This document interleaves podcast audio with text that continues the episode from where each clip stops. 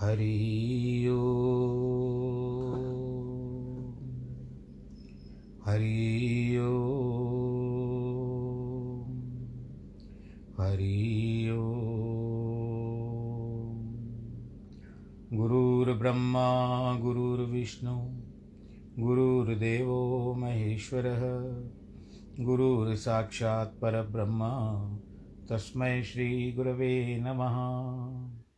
विघ्नेश्वराय वरदाय सुरप्रियाय लंबोदराय सकलाय जगद्दिताय नागाननाय श्रुतियज्ञ विभूषिताय गौरीसुताय गणनाथ नमो नमस्ते। नाहं वसामि वैकुंठे योगिनां हृदयेन च मद्भक्तां यत्र गायन्ति तत्र तिष्ठामि नारद। जिस घर में हो आरती चरण कमल चितलाय तहाँ हरि वासा करे ज्योत अनंत जगाए। जहाँ भक्त कीर्तन करे बहे प्रेम दरिया तहाँ हरि श्रवण करे सत्यलोक से आए।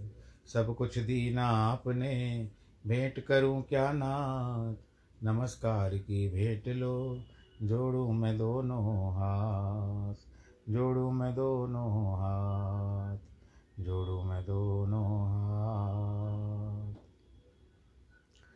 शांताकारं भुजगशयनं पद्मनाभं सुरेशं विश्वाधारं गगनसदृशं मेघवर्णं शुभांगं लक्ष्मीकान्तं कमलनयनं योगिविरदानगम्यं वन्दे विष्णुं भवभयहरं सर्वलोकैकनाथं। मङ्गलं भगवान् विष्णु मंगलम गरुड़ध्वज मंगलम पुंडरीकाक्ष मंगलायस्तनोहरि। सर्वमंगलमांगल्ये शिवे सर्वार्थ साधिके शरण्ये त्र्यंबके गौरी नारायणी नमोस्तुते नारायणी नमोस्तुते नारायणी नमोस्तुते। श्रीमन्नारायण श्रीमन्नारायण श्रीमन्नारायण। प्रिय भक्तजनों, आइए फिर से कथा के इस सागर में हम लोग एक नाव पर बैठे जो प्रभु के नाम की नाव है, और पार करने की चेष्टा करें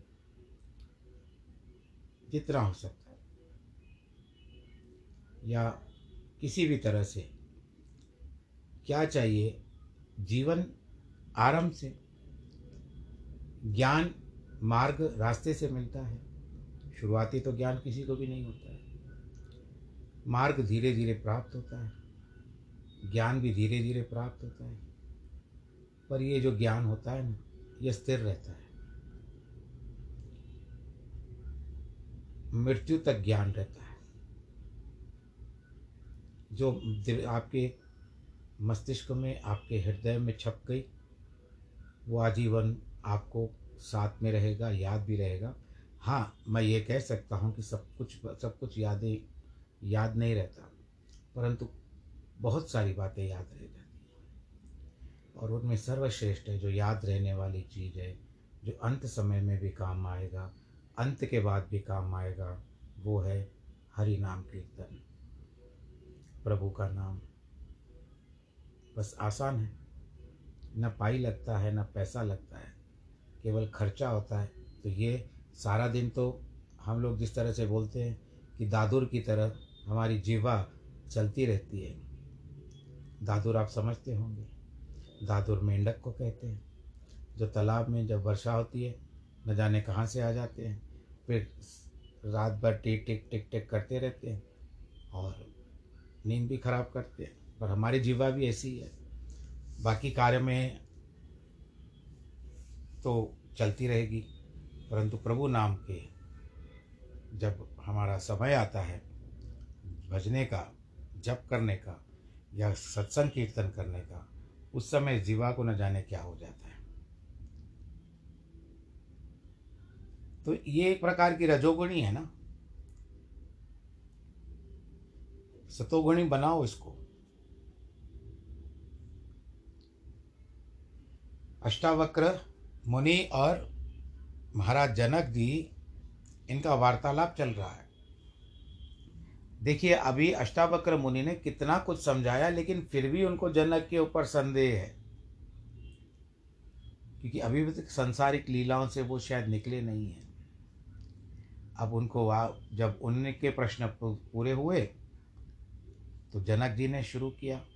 अब हम दूसरे सूत्र में आते हैं, चौथे प्रकरण के। यत् पदम प्रेप्सवो दीना शक्राद्या सर्वदेवताः अहो तत्र स्थितो योगी न हर्ष मुपगच्छति। जिस पद की इच्छा करते हुए इंद्रादि संपूर्ण देवता दीन हो रहे हैं, उस पर स्थित हुआ भी योगी हर्ष को प्राप्त नहीं होता। यही आश्चर्य है। शक्र इंद्र को कहते हैं। राजा जनक कहते हैं कि ज्ञानी और अज्ञानी दोनों कर्म तो करते हैं, किंतु अज्ञानी उन कर्मों के फल की आकांक्षा करता है जिससे वह लाभ हानि, सुख दुख, हर्ष विषाद आदि से प्रभावित होता है। इसका मुख्य कारण इसकी इच्छाएं व अपेक्षाएं हैं। अज्ञानी कर्म आरंभ करने के पहले ही उसके फल की अपेक्षाएं निश्चित कर लेता है। इस कार्य से कितना लाभ होगा, इतना आनंद मिलेगा, इसी लाभ के आधार पर वह अपने जीवन की आगे की सारी योजनाएं भी बना लेता है। फिर इससे मकान बनाऊंगा, कार खरीदूंगा, बच्चों की अच्छी पढ़ाई करूंगा, उनको विदेश भेजूंगा, इतनी व्यवस्था करूंगा इत्यादि। अब उसकी अपेक्षाएं पूरी नहीं होती तो शेख चिल्ली की योजनाओं की तरह उसके भांति कल्पना के महल ढह जाते हैं, जिससे वह दुखी हो जाता है। वह दुख पदार्थों से नहीं, उपेक्षाओं के कारण। अपेक्षा जो रखते हो ना आप, ज्ञान की उपेक्षा करते हो, अज्ञान की अपेक्षा करते हो। अज्ञान से जो प्राप्त होता है उसको स्वीकार करते हो, ज्ञान के द्वारा प्राप्त होता है उसकी उपेक्षा कर देते हो। दुख अपेक्षाओं के कारण होता है। जनक कहते हैं इन इच्छाओं के कारण ही इंद्र भी दीन दुखी होता है। उसको भी खतरा है कि कहीं मेरा कोई सिंहासन न छीन ले। किसी ने टपो कठोर तपस्या की कि इस इंद्र का आसन डोलने लगता है, घबरा जाता है वो, बस तुरंत किसी न किसी को भेजता है उसकी तपस्या भंग करने के लिए, क्योंकि वो अपना भोग छोड़ना नहीं चाहता। कोई भी नहीं छोड़ना चाहता अपनी गद्दी, और वो दीनहीन हो जाता है। कभी इंद्र के पास तो कभी विष्णु के पास, कभी शिव को शिव को प्रसन्न करते हुए पहुंच जाते हैं, गिड़गिड़ाते हैं, हमारा संकट दूर करो, मुसीबत आ गई है। देवता या इंद्र भी वासनाग्रस्त होते से भी होने से भी आत्मरूपी एवं मुक्ति परम पद को पा नहीं सकते। वे इसको पाने की इच्छा के कारण बड़े दीन हो रहे हैं, किंतु जो योगी ऐसे महत्वपूर्ण पद को पाकर भी हर्ष को प्राप्त नहीं होता, यही आश्चर्य है। यानी मैं उस पद को प्राप्त करके हर्षित नहीं हूँ, क्योंकि द्वंद्व से पार हो गया हूँ। द्वंद्वातीत स्थिति ही मुक्ति है। मैं अब प्राप्त और अप्राप्त में संभाव में स्थित हो गया हूँ। मैं नित्य एवं शाश्वत आत्मपद पर स्थित हूँ। दीन व नहीं हूँ, दीन नहीं हूँ। दीन वह नहीं है जिसके पास कुछ नहीं है, बल्कि वह है जो निरंतर अधिक इच्छा करता है। इच्छाएं मात्र ही दीनता का कारण है। किसी से नहीं मांगता हूँ कहने वाला भगवान से तो मांगता है, उसके सामने तो दीन है। हाथ हाथ जोड़ करके खड़ा हो जाता है, भगवान अभी मुझे ये आवश्यकता है, परंतु कर्म प्रबल होते हैं, भगवान उसको प्राप्त हो जाता है और वह खुश होता है। पर कर्मों के साथ साथ सत्कर्म भी बहुत जरूरी है, दान पुण्य भी कर।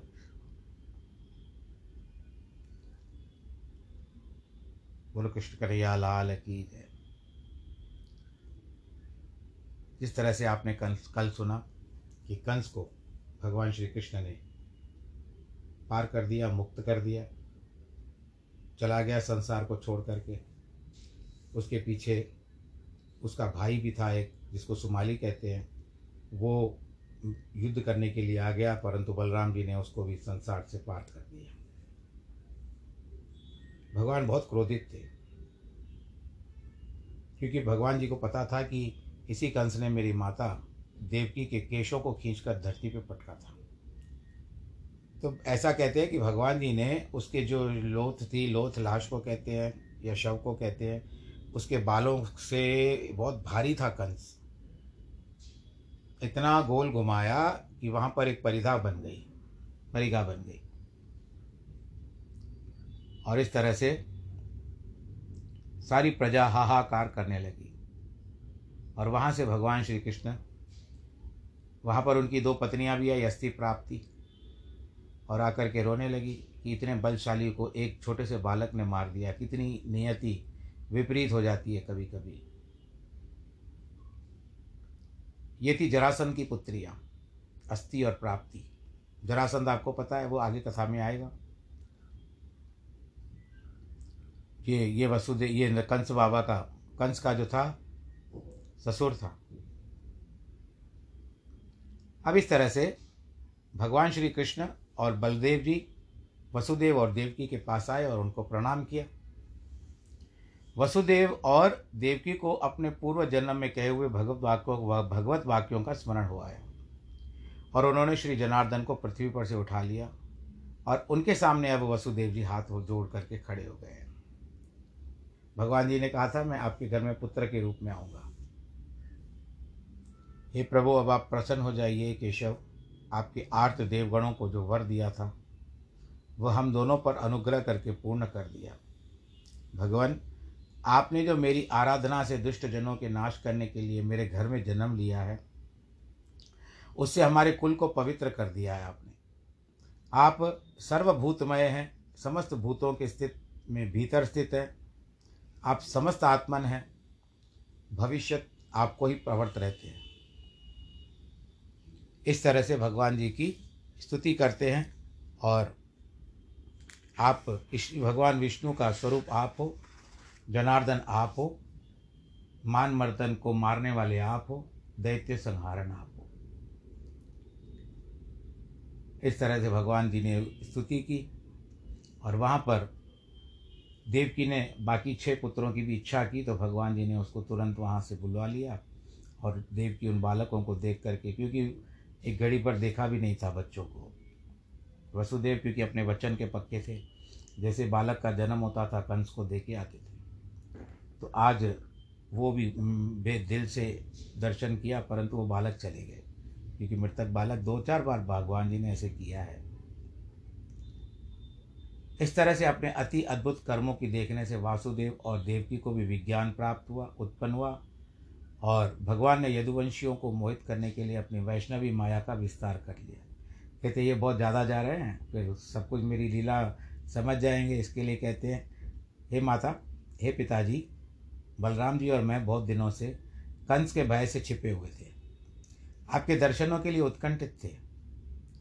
सो आज आपका दर्शन हुआ। जो समय माता पिता की सेवा किए बिना बीतता है वह असाधु पुरुष को ही आयु का भाग व्यर्थ जाता है। ये तात, गुरु, देव, ब्राह्मण, माता पिता की पूजा करते रहने से देहधारियों का जीवन सफल हो जाता है। इन्हीं इसीलिए तात, कंस के वीर्य और प्रताप के बीच हम परवार परवशों से जो कुछ अपराध हुआ उसको क्षमा करें। पराशर जी कहते, राम और कृष्ण ने इस प्रकार कहकर माता पिता को प्रणाम किया। फिर क्रमशः समस्त युद्ध वृद्धों का यथा योग्य, यानी जो बूढ़े थे उनका अभिवादन किया और सभी पूर्ववासियों का सम्मान किया। उस समय कंस की पत्नियां, माताएं पृथ्वी पर पड़े हुए मृतक कंस को घेर कर दुखी होकर के जोर जोर से विलाप कर रही थी। तब कृष्ण ने भी अत्यंत पश्चाताप विवल करके स्वयं आंखों में आंसू भर करके उन सबको धीरज बंधवाया। मधुसूदन ने उग्रसेन को बंधन से मुक्त किया। पुत्र के मर जाने पर राजपद का अधिकार उनको दे दिया। वो चाहते थे तो, क्योंकि राजकंस को उन्होंने मारा था, वो राजगद्दी पर स्वयं बैठ सकते थे, परंतु आपको याद है कि यदुकुल का यदु के श्राप होने के कारण यदु को श्राप होने के कारण जो उनके पिता ययाति ने दिया था कि तुम राज्य से वंचित हो जाओगे, तुमको कभी राज्य नहीं मिलेगा। इसीलिए भगवान जी भी यदु यादव कुल के ही थे, उन्होंने राज्य को स्वीकार नहीं किया और उस श्राप को याद रखा और उग्रसेन को राजगद्दी पर बिठा दिया। श्री कृष्ण द्वारा राजाभिषिक्त होकर वे यशु यदुश्रेष्ठ उग्रसेन ने अपने पुत्र तथा फिर जो लोग वहाँ मारे गए थे उन सब के औरधर्वदैव औरवदैहिक कर्म किए। औरवदैहिक कर्मों से निवृत्त होकर सिंहासन रूढ़ उग्रसेन ने श्री श्रीहरि से कहते हैं, हे हे विभो, हमारी योग्य जो सेवा हो उसके लिए हमें निशंक होकर आज्ञा दीजिए। ययाति का शाप होने से यद्यपि हमारा वंश राज्य का अधिकारी नहीं है, तथापि इस समय मुझ दास के रहते हुए राजाओं को तो क्या, आप देवताओं को भी आज्ञा दे सकते हैं। पराशर जी कहते उग्रसेन से इस प्रकार कहकर कार्य सिद्धि के लिए मनुष्य रूप धारण करने वाले भगवान कृष्ण ने वायु का स्मरण किया। वह उसी समय वहाँ पर उपस्थित हुए। भगवान ने उनसे कहा, वायु तुम जाओ, इंद्र से कहो कि हे वासव, हे व्यर्थ गर्भ छोड़ करके तुम उग्रसेन को उसकी सुधर्मा नामक की सभा दे दो। कृष्णचंद्र की आज्ञा है, यह सुधर्मा सभा नामक सर्वोत्तम रत्न राजा के ही योग्य है, इससे यादवों का विराजमान होना उपयुक्त है। पराशर जी कहते हैं भगवान की ऐसी आज्ञा होने पर वायु ने यह सारा समाचार इंद्र को जाकर के कह दिया और इंद्र ने भी तुरंत अपनी सुधर्मा नामक सभा वायु को दे दी। वायु द्वारा लाई हुई उस सर्व रत्न संपन्न दिव्य सभा का भोग देवज्योति श्रेष्ठ और श्री कृष्ण की भुजाओं के आश्रित होकर करने लगे। उसके बाद समस्त विज्ञानों के जानते हुए भी, सर्वज्ञान संपन्न होने के बाद भी भगवान श्री कृष्ण और बलराम गुरु शिष्य का संबंध प्रकाशित करने के लिए उपनयन संस्कार के अनंतर विद्योपार्जना के लिए काशी में उत्पन्न उत्पन्न हुए अवंतीपुरवासी सांदीपणी मुनि के यहाँ गए। वीर शंकरशन और जनार्दन सांदीपणी का शिष्यत्व स्वीकार कर वेद अभ्यास परायण हो यथा योग्य गुरु शुश्रा आदि में प्रवृत्त रहकर संपूर्ण लोकों को यथोचित शिष्टाचार प्रदर्शित करने लगे। हे द्विज, वह बड़े आश्चर्य की क्या बात है कि उन्होंने केवल चौंसठ दिन में रहस्य, अस्त्र, मंत्रोपनिषद और संग्रह, अस्त्र अप्रयोग के संपद सहित संपूर्ण धनुर्वेद सीख लिया। सांदीपणी ने जब उनके इस असंभव और अतिमानुष कर्म को देखा, यही समझा कि साक्षात या तो सूर्य और चंद्रमा मेरे घर में आ गए हैं। उन दोनों ने अंगों सहित चारों वेद, संपूर्ण शास्त्र, सब प्रकार की अस्त्र विद्या एक बार सुनते ही प्राप्त कर ली। फिर गुरु जी से कहा, कहिए आपकी क्या गुरु दक्षिणा दें। महामती सांदीपणी ने उन्हें अतीन्द्रिय कर्म को देख करके प्रवास क्षेत्र के खारे समुद्र में डूबकर मरे हुए अपने पुत्र को मांगा। उसके बाद वे शस्त्र ग्रहण कर समुद्र के पास पहुँचे। समुद्र अर्घ लेकर भगवान जी के समक्ष उपस्थित हुआ। कहते प्रभु, मैंने सांदीपणी के पुत्र का हरण नहीं किया है। हे दैत्य दवन, मैं जल में भी पंचजन नामक एक दैत्य शंख रूप से रहता है, उसी ने उस बालक को पकड़ लिया था। पराशर जी कहते हैं समुद्र के इस प्रकार कहने पर कृष्णचंद्र ने जल के भीतर जाकर पंचजन का वध किया और उसकी अस्थियों से उत्पन्न जो थे उससे अपना शंख बना लिया। इसके लिए भगवान जी के शंख को पंचजन्य शंख कहते हैं। और भी बता दूं, जिस तरह से भगवान चक्र का चक्र जो है वो सुदर्शन है और गदा जो है कौमोदनी है, हाथ में पद्म है, और एक भगवान जी धनुष बाण भी उठाते हैं जिसका नाम है शारंग धनुष। अब जिसके शब्द से दैत्यों का बल नष्ट हो जाता है, देवताओं का तेज बढ़ता है, अधर्म का क्षय होता है, उस तथा पांचजन्य शंख को बजाते हुए श्री कृष्णचंद्र और बलवान बलराम यमपुरी में गए। सूर्यपुत्र यम को जीतकर यमयातना भोगते हुए उस बालक को पूर्ववत शरीर युक्त दे करके उसको पिता को दे दिया। बोलो कृष्ण कन्हैया लाल की जय। इसके पश्चात वे राम और कृष्ण राजा उग्रसेन के द्वारा परिपालित मथुरापुरी में, जहाँ के स्त्री पुरुष उनके आगमन से ही खुश होते थे, वहाँ पर पधार गए। महाबली कंस ने जरासन की पुत्री अस्सी और प्राप्ति से विवाह किया था, अतः वह अत्यंत बलिष्ठ मगधराज क्रोधपूर्वक एक बहुत बड़ी सेना लेकर अपनी पुत्रियों के स्वामी कंस को मारने के लिए श्री हरि मारने वाले श्री हरि को यादवों सहित मारने की इच्छा से मथुरा पर चढ़ाई कर बैठा। मगधेश्वर जरासन ने तेईस अक्षोहणी सेना सहित आकर मथुरापुरी को चारों ओर से घेर लिया। तब महाबली राम और जनार्दन थोड़ी सेना के साथ नगर से निकल करके जरासन के प्रबल सैनिकों के साथ युद्ध करने लगे। हे मुनिश्रेष्ठ, उस समय राम और कृष्ण ने अपनी पुरातन शस्त्रों का ग्रहण करने का विचार किया। हे विप्र, हरि के स्मरण करते ही उनका शारंग धनुष अक्षय बाण होकर दो तरकश और कौमोदिकी नामक गदा आकाश में आकर उपस्थित हो गए। हे द्विज, बलभद्र जी के पास भी उनका मनोवांछित महान हल और सुनंद नामक मूसल आकाश से आ गए। उसके बाद दो वीर राम और कृष्ण दोनों सेना सहित मगधराज को युद्ध में हराकर मथुरापुरी में चले आए। हे महामुने, दुराचारी जरासंध को जीत लेने पर भी उसके जीवित चले जाने के कारण कृष्णचंद्र ने अपने को अपराजित नहीं समझा। हे द्विजोत्तम, जरासंध भी उतनी ही सेना ले फिर लेकर आया, किंतु राम और कृष्ण से सदैव पराजित होकर के जाता था। इस प्रकार अत्यंत दुर्दश मगधराज जरासंध राम और कृष्ण आदि यादवों से अठारह बार युद्ध करता है। इन सभी युद्धों में अधिक सैन्यशाली जरासंध थोड़ी सी सेना वाले यदुवंशियों से हार कर भाग जाता था। यादवों की थोड़ी सी सेना भी उनके ऊपर बहुत भारी पड़ जाती थी। यह सब भगवान विष्णु के अंशावतार श्री कृष्ण की कारण ही था। उस मानव धर्मशील जगत पिता की पति की यह लीला है कि जो अपने शत्रुओं पर अनेक प्रकार के अस्त्र शस्त्र छोड़ देते थे। केवल संकल्प मात्र से ही संसार की उत्पत्ति और संहार कर देते हैं।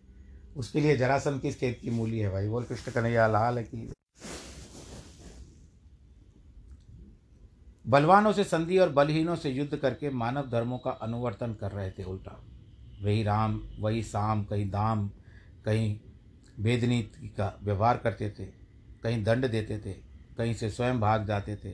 इस प्रकार मानव देवदारियों की चेष्टाओं का अनुवर्तन करते हुए श्री जगतपति अपनी इच्छा के अनुसार लीलाएं करते थे। और इस तरह से हे एक बार महर्षि गार्ग से उनके साले ने यादवों की गोष्ठी में नपुंसक कह दिया था। गर्ग मुनि, जिन्होंने भगवान श्री कृष्ण का नाम रखा था, उस समय समस्त यदुवंशी उनके ऊपर हंस पड़े थे। तब गर्ग मुनि भी बहुत गुस्से में आ गए। दक्षिण समुद्र के तट पर जाकर यादव सेना को भयभीत करने वाले पुत्र की प्राप्ति के लिए तपस्या करने लगे। उन्होंने श्री महादेव जी की उपासना उपासना करते हुए लोह चूर्ण को भक्षण किया। तब भगवान शंकर ने बारहवें वर्ष में प्रसन्न होकर उनको अभिष्ट वर दिया। एक पुत्रहीन यवनराज ने महर्षि गार्ग की अत्यंत सेवा कर उन्हें संतुष्ट किया और उसी के द्वारा एक भौरे के समान कृष्णवन नामक बालक उत्पन्न हुआ।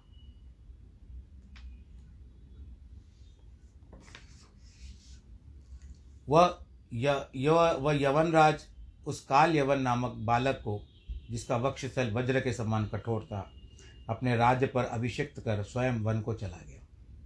उसके बाद काल यवन ने नारद जी से पूछा, पृथ्वी पर बलवान राजा कौन कौन से हैं। इस पर नारद जी ने उसे यादवों की सबसे अधिक बलशाली बतलाया। यह सुनकर काल यवन ने हजारों हाथी घोड़े और रथों के सहित हजारों म्लेच्छों को साथ लेकर के तैयारी कर ली, आक्रमण की तैयारी कर ली। मथुरापुरी में चढ़ाई कर गया। और एक ओर से अभी तो तैयारी ऐसे थी कि एक बार एक ओर से काल यवन आ रहा है और दूसरी ओर से जरासंध आ रहा है अठारहवीं बार। तो कहते हैं क्या करें, यदि मैं मगध नरेश से लड़ता हूँ तो काल यवन की सेना हमारा यहाँ पर नष्ट कर देगी, या वहाँ जाता हूँ या क्या करता हूँ। अतः मैं यादवों के लिए एक दुर्जय दुर्ग तैयार करता हूँ या करवाता हूँ, जिसमें बैठकर वृष्णि श्रेष्ठ यादवों को बात ही क्या रहेगी कि स्त्रियाँ भी युद्ध कर सके। उस दुर्ग में रहने पर यदि मैं मत प्रमत असावधान सोया अथवा कहीं बाहर भी गया तो कुछ नहीं होगा। वो दुर्ग अजय रहेगा, कोई भी उसको जीत नहीं पाएगा। ऐसा विचार कर गोविंद ने समुद्र से बाहर योजन भूमि मांगी, बारह योजन भूमि मांगी और उसको उसमें द्वारकापुरी का निर्माण किया। विश्वकर्मा के साथ मिला करके ये द्वारका है। गुजरात में आप गए होंगे, दर्शन किया होगा। द्वारकानाथ जी भी वहीं रहते हैं, पर वास्तविक द्वारका तो डूब चुकी है। जो इंद्र की अमरावती के समान महान उद्यान, गहरी खाई, सैकड़ों सरोवरों से आच्छादित, अनेक महलों से सुशोभित और काल यवन के समीप आ जाने पर श्री जनार्दन संपूर्ण मथुरावासियों को रातों रात द्वारका से लेके मथुरा से लेकर के द्वारका में पहुंचा देते हैं। अच्छा था उस समय मीडिया नहीं थी भाई। मीडिया वाले आप लोग बुरा मत मानना जो भी सुन रहे हो, ब्रेकिंग न्यूज़ ब्रेकिंग न्यूज़ आ जाती थी।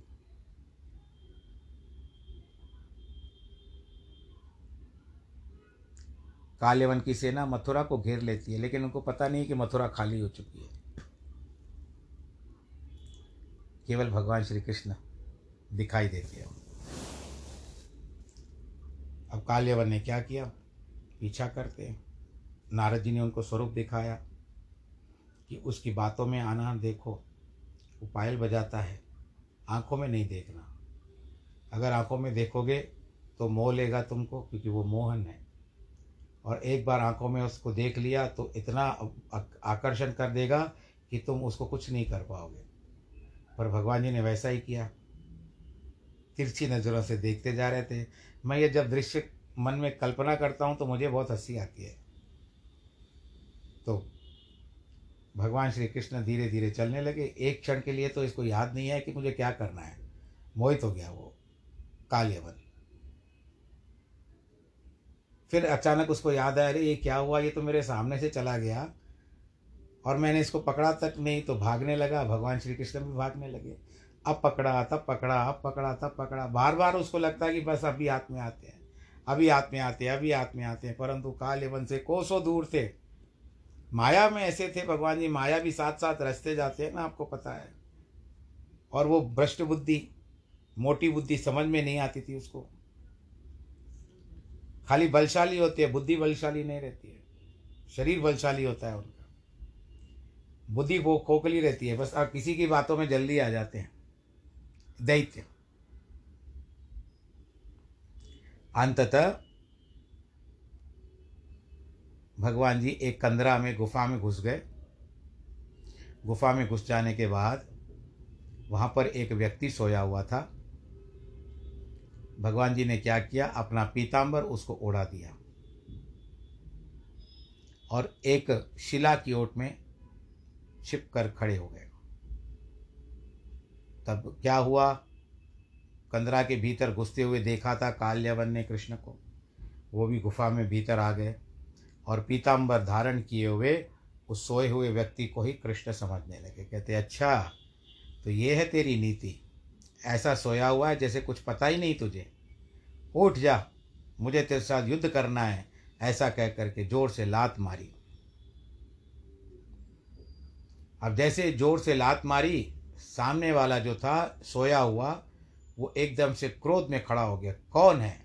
और जैसे क्रोध में उसने काल्यवन को देखा, उसके नेत्रों से अग्नि निकली जिसमें काल्यवन जल करके भस्म हो गया। बोलो कृष्ण कन्हैया लाल की जय।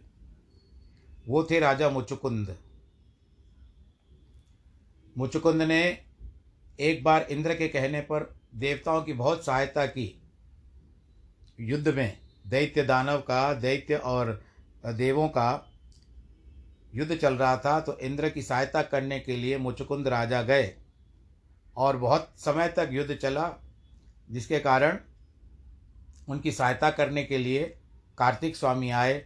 तो उस समय इंद्र कहता है कि आप जाइए वापस, कहते कोई इच्छा हो तो मांगो। कहते मैं क्या, पहले बताओ, मेरे मैं परिवार से मिलना चाहता हूँ। कहते आपके परिवार में कोई भी नहीं बचा है, यानी पूरा परिवार पूरा हो चुका है आपका। तो कहते ठीक है, तो अब कोई भी नहीं बचा तो मैं क्या करूँ, मुझे बहुत अच्छी नींद करने का वरदान दो, और जो मुझे नींद से जगाएगा वो मेरी क्रोधाग्नि से भस्म हो जाएगा।